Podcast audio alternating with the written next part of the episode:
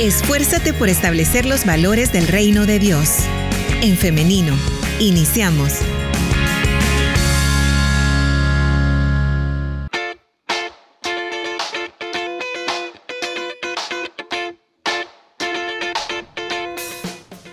Bienvenida, bienvenido si usted recién se conecta a través de En Femenino SV. Recuerde que en los comentarios puede dejar su pregunta, puede dejar lo que usted quiera eh, compartirnos para enriquecer esta conversación o también puede dejarnos su pregunta o comentario a través del 78569496 que es nuestro WhatsApp en cabina.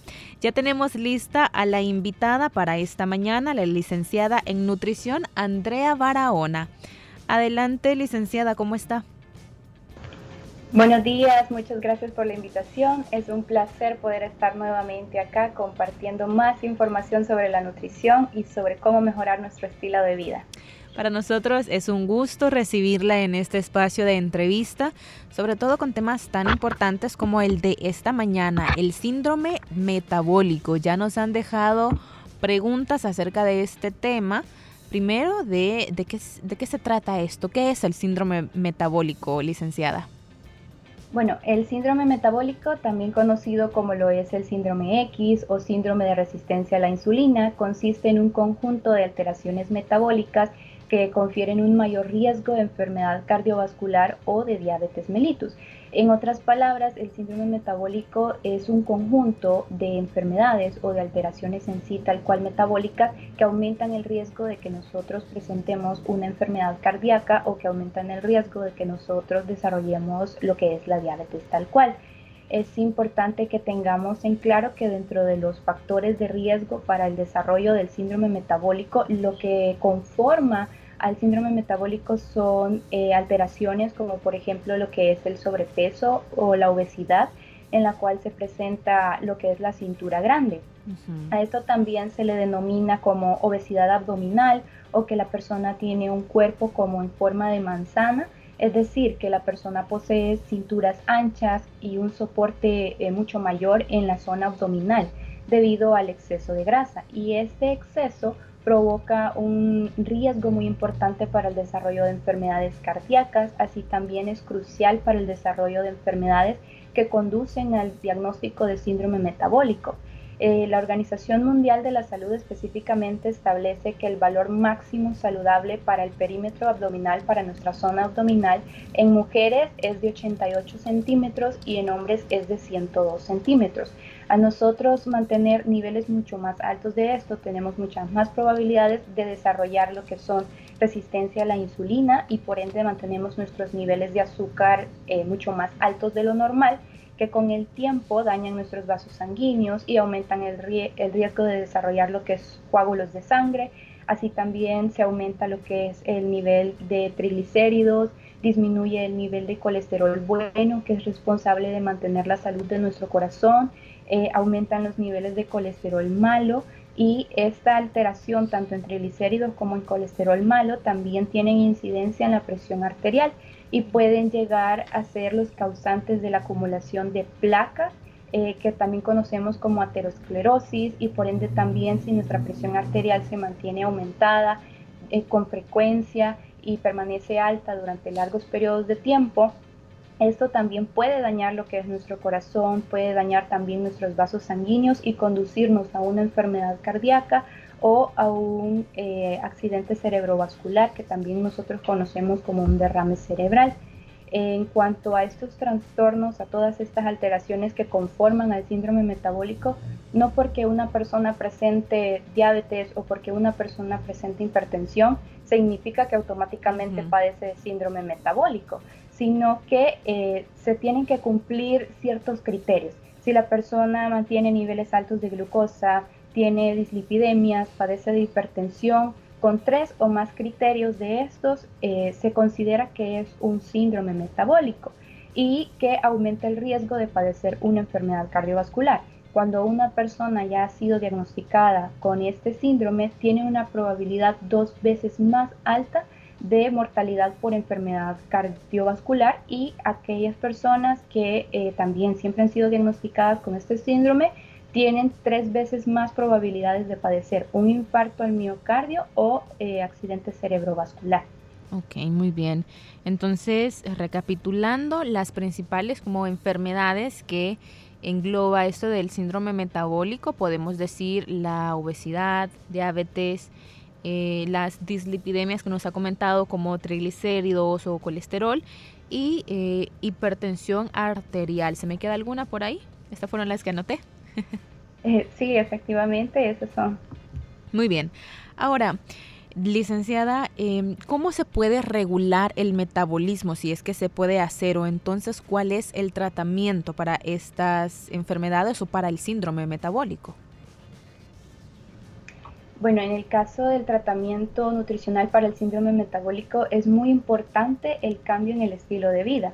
Dentro de la elección y el tipo de tratamientos terapéuticos para este síndrome, la principal meta, el principal objetivo siempre va a ser el manejo para reducir el riesgo cardiometabólico y el posible desarrollo de diabetes, porque en este síndrome metabólico, si se puede, si se diagnostica a tiempo, puede que probablemente solo se mantengan niveles altos de glucosa y con el adecuado eh, estilo de vida alimentario se puede prevenir la aparición de la diabetes.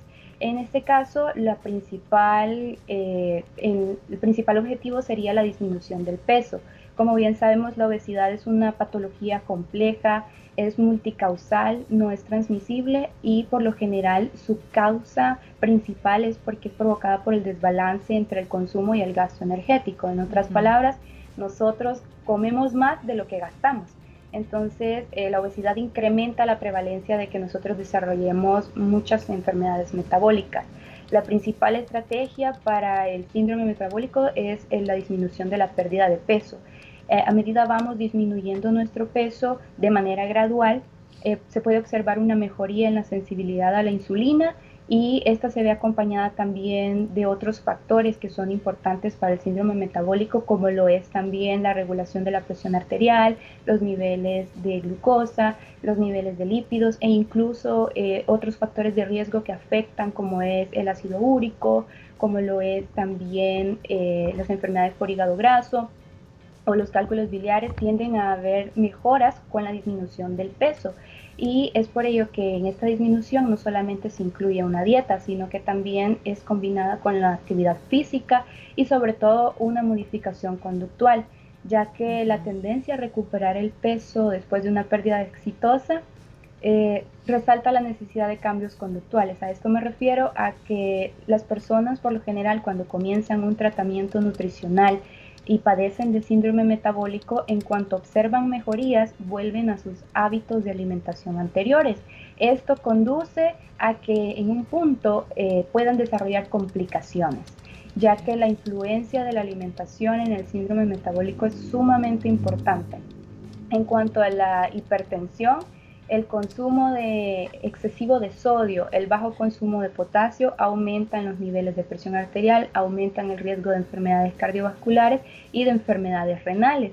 De igual manera, lo que se trata de recomendar es una disminución del consumo de sodio por lo menos a 2 gramos al día, pero también depende de los objetivos de cada persona, de las necesidades de cada persona. Igualmente, en el caso de las dislipidemias, eh, esta va a estar asociada con un aumento en el consumo de, grasas saturadas, eh, como por ejemplo el aceite de palma.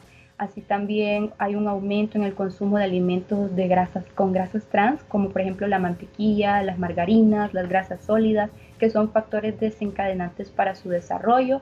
Y eh, lo que se trata de hacer es tratar de evitar este tipo de alimentos y sustituirlos por otro tipo de grasas que son mucho más saludables, como por ejemplo lo que es el aceite de oliva.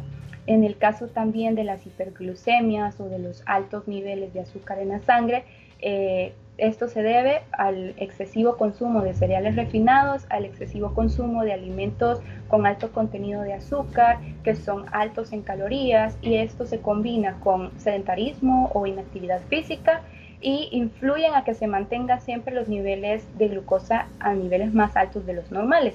Y no solamente trae complicaciones a nivel cardiovascular.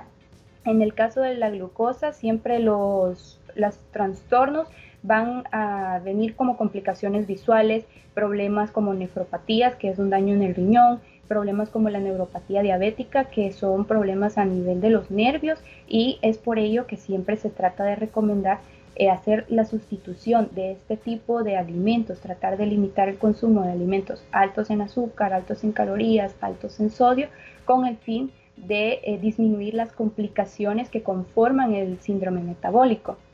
Los factores genéticos y medioambientales también tienden a, afectar o a ser parte del síndrome metabólico, ya que el tiempo de la evolución, la cantidad de consumo de alimentos altos en calorías desencadenan el desarrollo del síndrome metabólico, ya que si un familiar en primer grado padece de síndrome metabólico, es muy probable que nosotros también lo, podemos, lo lleguemos a desarrollar, pero va a depender de nuestro estilo de vida alimentario, de la cantidad de actividad física que realizamos para que la desarrollemos o no. Eh, por ello que sabemos que la dieta occidental, la dieta normal de nosotros como salvadoreños es muy alta en grasas saturadas, es muy alta en carbohidratos simples, es muy alta en bebidas ultraprocesadas, bebidas artificiales y eh, dentro de los tratamientos se trata de eh, sustituir este tipo de alimentos por eh, muchos alimentos mucho más saludables. En algunas ocasiones se recomienda lo que es la dieta mediterránea o la dieta DASH, que son muy conocidas por ser patrones de alimentación saludables y que son adecuadas no solamente para prevenir el síndrome metabólico, sino que también para la prevención de lo que son enfermedades crónicas no transmisibles, enfermedades que eh, son sumamente importantes para el desarrollo del síndrome. Y dentro de la dieta mediterránea se trata de eh, aumentar lo que es el consumo de frutas, de verduras, de cereales, de legumbres y se sustituyen lo que son las harinas blancas, las harinas refinadas, por harinas integrales. Como por ejemplo, en lugar de pan francés se sustituye por pan integral. En lugar de pastas de harina blanca se sustituyen por pastas integrales.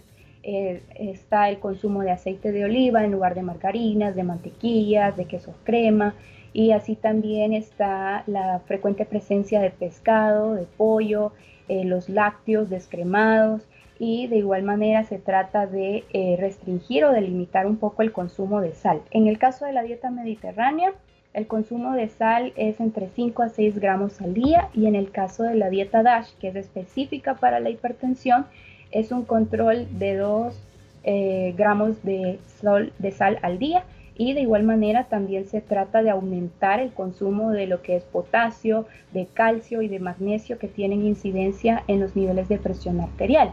Es importante eh, comprender que tanto en la dieta mediterránea como en la dieta DASH y en todo tipo de tratamiento nutricional para la disminución, para la prevención del síndrome metabólico, eh, se trata de reducir y de limitar todo tipo de producto ultraprocesado, se trata de controlar el tamaño de las porciones y se trata de aumentar el ingreso de, eh, o el consumo de alimentos altos en fibra, ya que sabemos que los alimentos altos en fibra eh, nos permiten que nosotros mantengamos niveles de colesterol, de triglicéridos y de glucosa a niveles mucho más normales.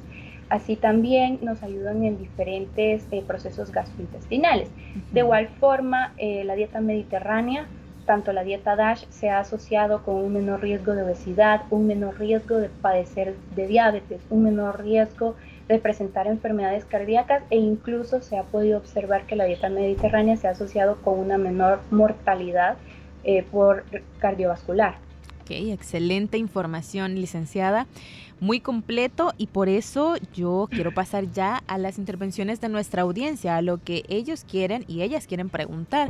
Y es que por acá nos dicen, en resumen, hay que estar muy pendientes de la alimentación y hacer ejercicio, nos dicen, pero y esto es algo que quisiera que, que, nos tomáramos el tiempo para responderlo, licenciada, acerca de las dietas que se mencionan o cómo comer saludablemente. Nos dice por acá nuestra oyente que comer de manera así saludable con muchas frutas y verduras a veces puede ser un poco caro, nos menciona. Entonces, quizá pudiésemos hablar acerca de esto, licenciada, de cómo mantener un estilo de vida saludable y que no tengamos que invertir tanto dinero. Sí, en ese caso eh, también nosotros un punto importante para que nosotros podamos mantener una alimentación saludable es siempre realizar una lista de compras antes de ir al supermercado, antes de ir al mercado o a la tienda, siempre tener en mente qué alimentos vamos a escoger y siempre es importante tomarnos el tiempo para poder eh, nosotros escoger entre un alimento y otro, ya que este, no solamente porque un alimento es mucho más barato que otro significa que es más saludable. Por el contrario, hoy en día los alimentos que son mucho más dañinos, los alimentos ultraprocesados, tienden a estar mucho más al alcance económico de nosotros. Y por ello es que este, siempre tenemos que estar vigilando lo que son los ingredientes, la tabla nutricional y siempre debemos optar eh, por ir al supermercado o al mercado en el cual nosotros este, sabemos que es un poco más económico y sobre todo priorizar los alimentos, priorizar lo que son las frutas, lo que son las verduras, las proteínas y este, debemos de comprender que los alimentos así como las bebidas artificiales eh, debemos de sustituirla por frescos naturales.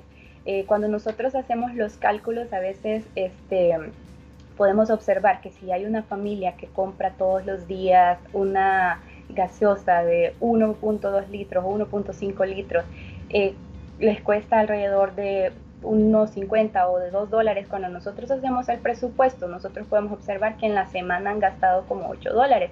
Esos 8 dólares los podríamos haber utilizado en poder comprar frutas, en poder comprar verduras.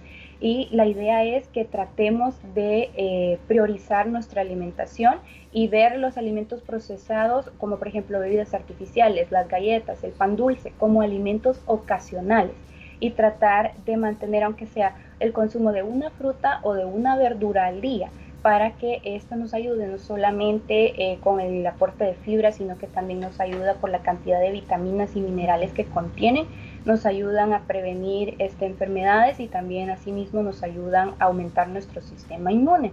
Y por ello es necesario que también si tenemos la oportunidad de tener en nuestra casa eh, un patio grande, usted puede también comenzar a hacer su propio huerto casero. Y no es necesidad eh, que sea muy extenso el terreno, aún con un pequeño espacio nosotros podemos... Eh, podemos tener nuestros propios alimentos, podemos tener lo que son los pepinos, que también no, no, ocupan mucho espacio, en una botellita lo podemos tener, en una maceta chiquitita y crece mucho, si nosotros tenemos el cuidado, nosotros también sin necesidad de gastar mucho podemos tener nuestro propio huerto casero y siempre vamos a mantenernos con un aporte de alimentos mucho más saludables.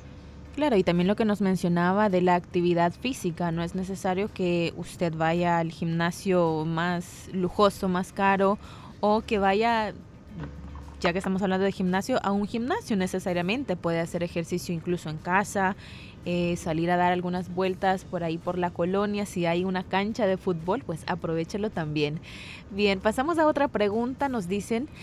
Eh, a mí en esta semana me detectaron diabetes mellitus tipo 2. Mi pregunta es, ¿qué quiere decir eso? Está a 180 el nivel en sangre. En cuanto a la diabetes, por lo general los niveles que manejamos en ayunas, lo normal es desde 70 hasta 100 y cuando se detectan mayores a 125 se considera que es diabetes. En este caso eh, se presenta diabetes de eh, niveles de glucosa a 180 ya está diagnosticada como diabetes. En ese caso, eh, lo importante es eh, tratar de cambiar nuestra alimentación completamente, incluir la actividad física, tratar de evitar todo tipo de harinas refinadas como lo serían el pan dulce, el pan francés, eh, tratar de tener el adecuado cuidado en cuanto a las porciones, sobre todo en cuanto a carbohidratos y sobre todo mantener un alto consumo de fibra que nos ayuda a regular lo que es eh, los niveles de glucosa en sangre. Excelente. También por acá nos están preguntando acerca de em, siempre la eh, obesidad que mencionamos como una de las enfermedades dentro del síndrome metabólico. Y nos dice nuestra oyente que tiene cerca de ocho meses de estar haciendo ejercicio y de estar comiendo mejor. Sin embargo, no ve eh, que baje de peso. Ella nos comenta que tiene sobrepeso. Podría ser este como un signo de alarma para consultar si tendrá algún síndrome metabólico. Es muy importante que siempre cuando nosotros vayamos a, intentar disminuir eh, cierto tipo de alimentos eh, en nuestro hábito saludable, en nuestros hábitos de día a día, eh, siempre busquemos asistencia profesional, porque a veces también se presenta el sobrepeso y la obesidad y que nos cuesta un poco bajar de peso, aunque estemos haciendo ejercicio y creemos que estamos teniendo hábitos saludables y decidimos a veces realizar dos comidas al día. Esto provoca que nuestro metabolismo se vuelva más lento. Entonces es por eso que también es mucho más difícil bajar de peso. Siempre es necesario que nosotros realicemos los tres tiempos de comida y a veces también se tiene las creencias o los mitos de que para, que para bajar de peso nosotros tenemos que eh, quitarnos el arroz, quitarnos el pan, quitarnos las tortillas cuando por el contrario podemos comer carbohidratos porque son nuestra fuente principal de eh, energía. Es por ello que siempre que nosotros intentemos disminuir nuestro peso o siempre que nosotros intentemos controlar eh, ya sea nuestros niveles de glucosa, nuestros niveles de presión arterial o en general mantenernos más saludables, siempre es necesario que busquemos asistencia profesional para que eh, nosotros tengamos un seguimiento adecuado. Bien, Dios les bendiga. Tengo una pregunta para la licenciada. Yo tengo metabolismo lento y me cuesta bajar de peso también. Una pregunta parecida a la anterior. Y nos dice, también tengo ovarios poliquísticos y un ovario más grande que el otro. No sé si eso también me está afectando para que me cueste bajar. En el caso del síndrome de ovario poliquístico, eh, sí es un factor eh, bastante importante lo que es el sobrepeso y la obesidad porque debido al, eh, podríamos denominarlo como desorden hormonal, debido a los problemas hormonales que eh, son a raíz del crecimiento del ovario, esto provoca que el metabolismo sea un poco más lento, que asimismo también sea un poco más difícil perder peso. Eh, también hay un riesgo aumentado de padecer de, glucosa, por ello también siempre se recomienda que constantemente se estén realizando eh, chequeos de, glucosa en ayunas y eh, cuando ya se presenta una patología de esta forma, ya es necesario recurrir a un profesional para que nos puedan ayudar a disminuir nuestro peso de la manera más adecuada, ya que también en el síndrome de ovario poliquístico se tienden a recetar lo que son eh, cierto tipo de anticonceptivos y a veces creemos que es por ello que no podemos disminuir el peso, pero es también eh, dependiendo de nuestros hábitos alimentarios y también pueden ser factores genéticos y diversos tipos de eh, factores multicausales que nosotros podemos observarlos en, una consulta clínica. Tenemos otra pregunta, pero vamos a escucharla en audio. Buenos días, hermanas. Eh, mi nombre es Oscar Cabrera. Estoy escuchando el programa, ¿verdad? Que gracias al Señor, pues es donde aprender, ¿verdad? Eh, yo quisiera hacerle una pregunta ahí a la doctora. Fíjese que yo soy diabético, he cambiado mi estilo de comida, es un poco más vegetariano. Estoy comiendo proteínas, pero en menos escala, ¿verdad? Pero fíjese que yo fui a pasar consulta, me hicieron unos exámenes en un hospital nacional, ¿verdad? Y como, por ser diabético, pues lamentablemente en ese momento yo llevaba la azúcar a 300, a 300 ¿verdad? Pero y ahí la doctora me dijo que yo ya no podía tomar pastillas porque estaba tomando la metformina. Hasta que me puso insulina, ¿verdad? Me estoy inyectando insulina. Porque me dijo y me dio a entender de que ya mis riñones ya no estaban al 100% y que estaba a un paso de la diálisis. Entonces quería saber si hay algún método pues para poder ayudar a mis riñones pues a que por lo menos lleguen nuevamente a un 50% de funcionamiento, ¿verdad? Espero la respuesta, ¿verdad? Feliz día y que Dios me las bendiga. En esos, en esos casos es muy importante que mantengamos el consumo de sodio eh, un poco más regulado eh, tendría que ser un consumo de sodio de 1.5 gramos al día de sal. Eh, tratamos de limitar un poco más este, lo que son lo que conocemos como nosotros como consomés o sazonadores completos, todo ese tipo de, em, eh, condimentos artificiales los tratamos de sustituir por especias naturales ya que eso nos ayuda también a disminuir el riesgo de padecer una enfermedad renal. Así también tratemos de mantener los niveles de glucosa a niveles eh, un poco más eh, normales para una persona diabética, niveles entre 120 y 130. Esto lo logramos a través de disminuir el consumo de alimentos de harinas, eh, de harinas blancas, como lo es el pan francés, como lo son las pastas, como lo es también el pan dulce, las bebidas artificiales y tratemos de consumir una alimentación mucho más natural y en el caso de las proteínas, eh, depende también del daño en el que se encuentre el riñón, depende de cómo se encuentren otros niveles eh, importantes en el cuerpo, como por ejemplo el ácido úrico, para que eh, se pueda brindar un aporte de proteína adecuado ya que en algunos casos si el riñón se encuentra muy afectado se disminuye la cantidad de proteína y en otros casos se aumenta va a depender también de cómo se encuentren los niveles, eh, otros niveles en el cuerpo, también de presión arterial y sobre todo en cuanto a problemas renales siempre se recomienda el consumo de agua como una bebida principal y se trata de limitar y restringir bebidas como la cafeína, ya que estas eh, tienden a afectar también lo que son los riñones y eh, sobre todo eh, de buscar asistencia profesional para mejores recomendaciones nutricionales. Licenciada, quiero que, bueno, vamos a dar respuesta a una pregunta, una última pregunta, pero también me gustaría que este tema del sobrepeso pudiésemos tocarlo en otra oportunidad porque estoy recibiendo varias preguntas respecto a esto.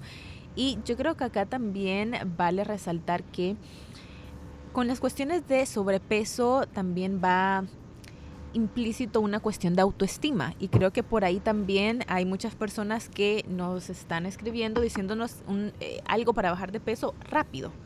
Y por eso la siguiente pregunta de los eh, medicamentos o no sé cómo llamarle nos dice, pero las pastillas para bajar de peso, qué tan eh, efectivas son y si es bueno o no tomarlas, si en realidad funcionan o si por el contrario podrían empeorar otros, otras enfermedades.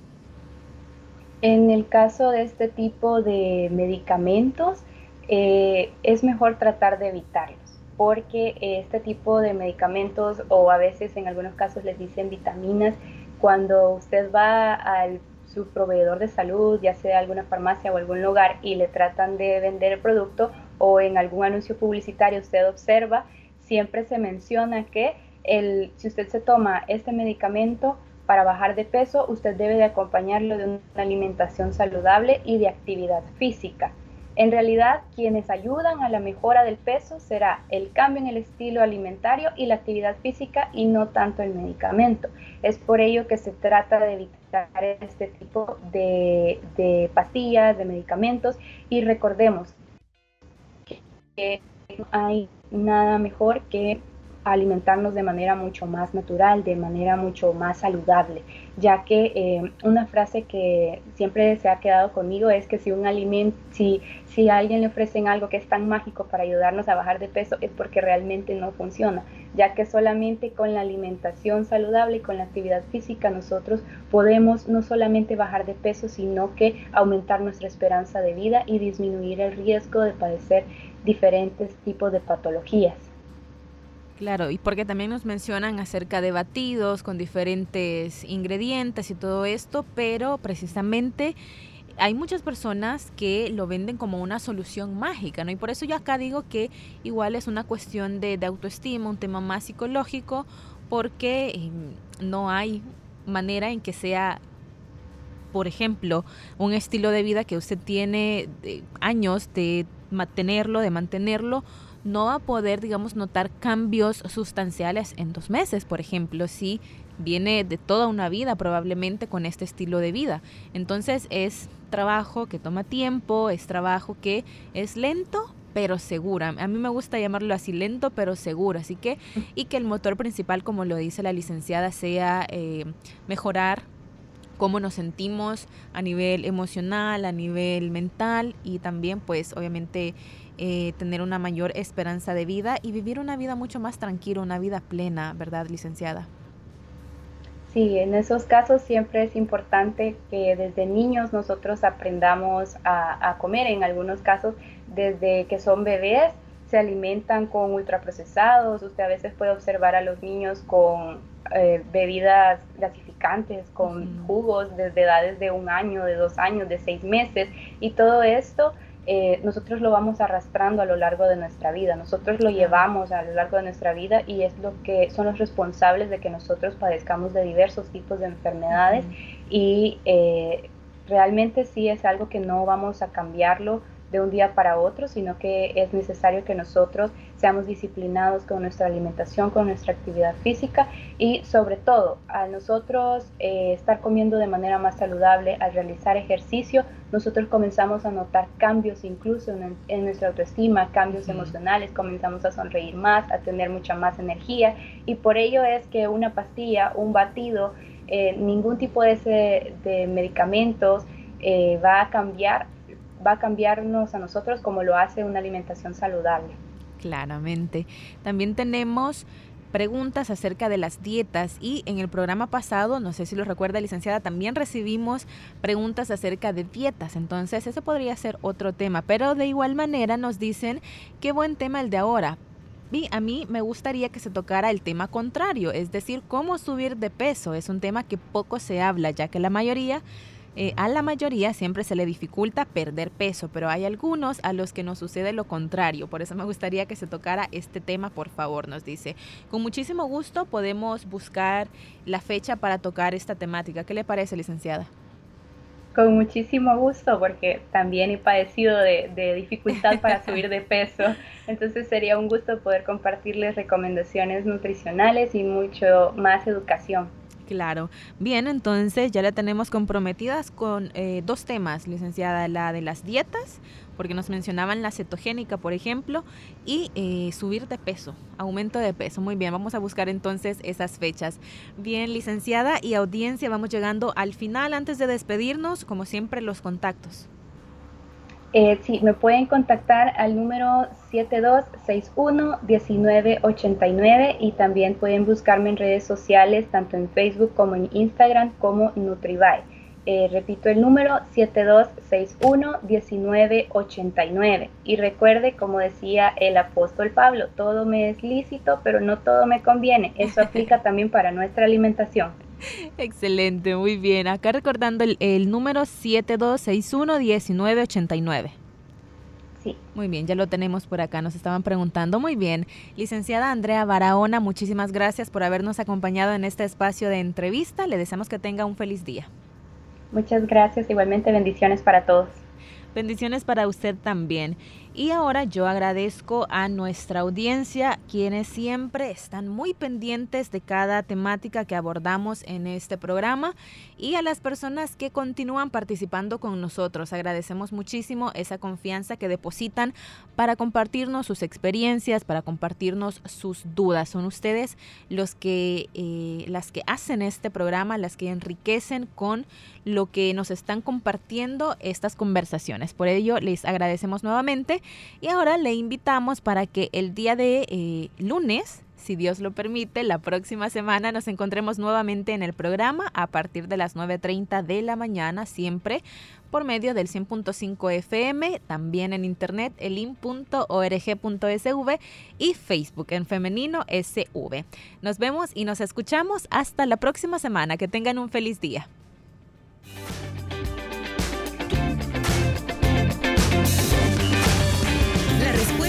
Rápida es la acción. En femenino. Hasta la próxima.